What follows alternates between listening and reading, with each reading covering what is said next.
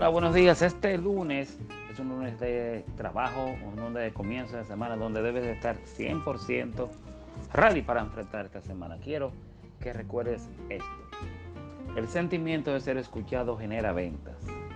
No existe algo que conecte más con tu cliente que él perciba que lo escuches, que él entienda que estás prestando atención. Cuando estés con tu cliente, lo más importante es poder tener una libreta a tu lado, dejar tu celular a un lado, bloquearlo, que él vea que no estás prestando la atención al celular y escribir lo que él te está diciendo.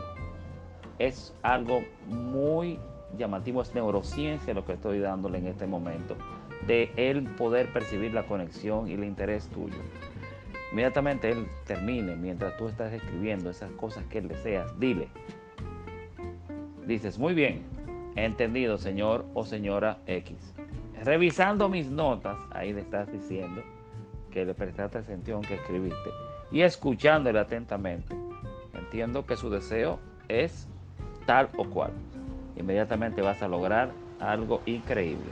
Vas a despertar una unidad no importando toda la tecnología que tengamos a mano, si no realizamos una relación de persona a persona con nuestro cliente, recuérdate que las personas le compran a personas.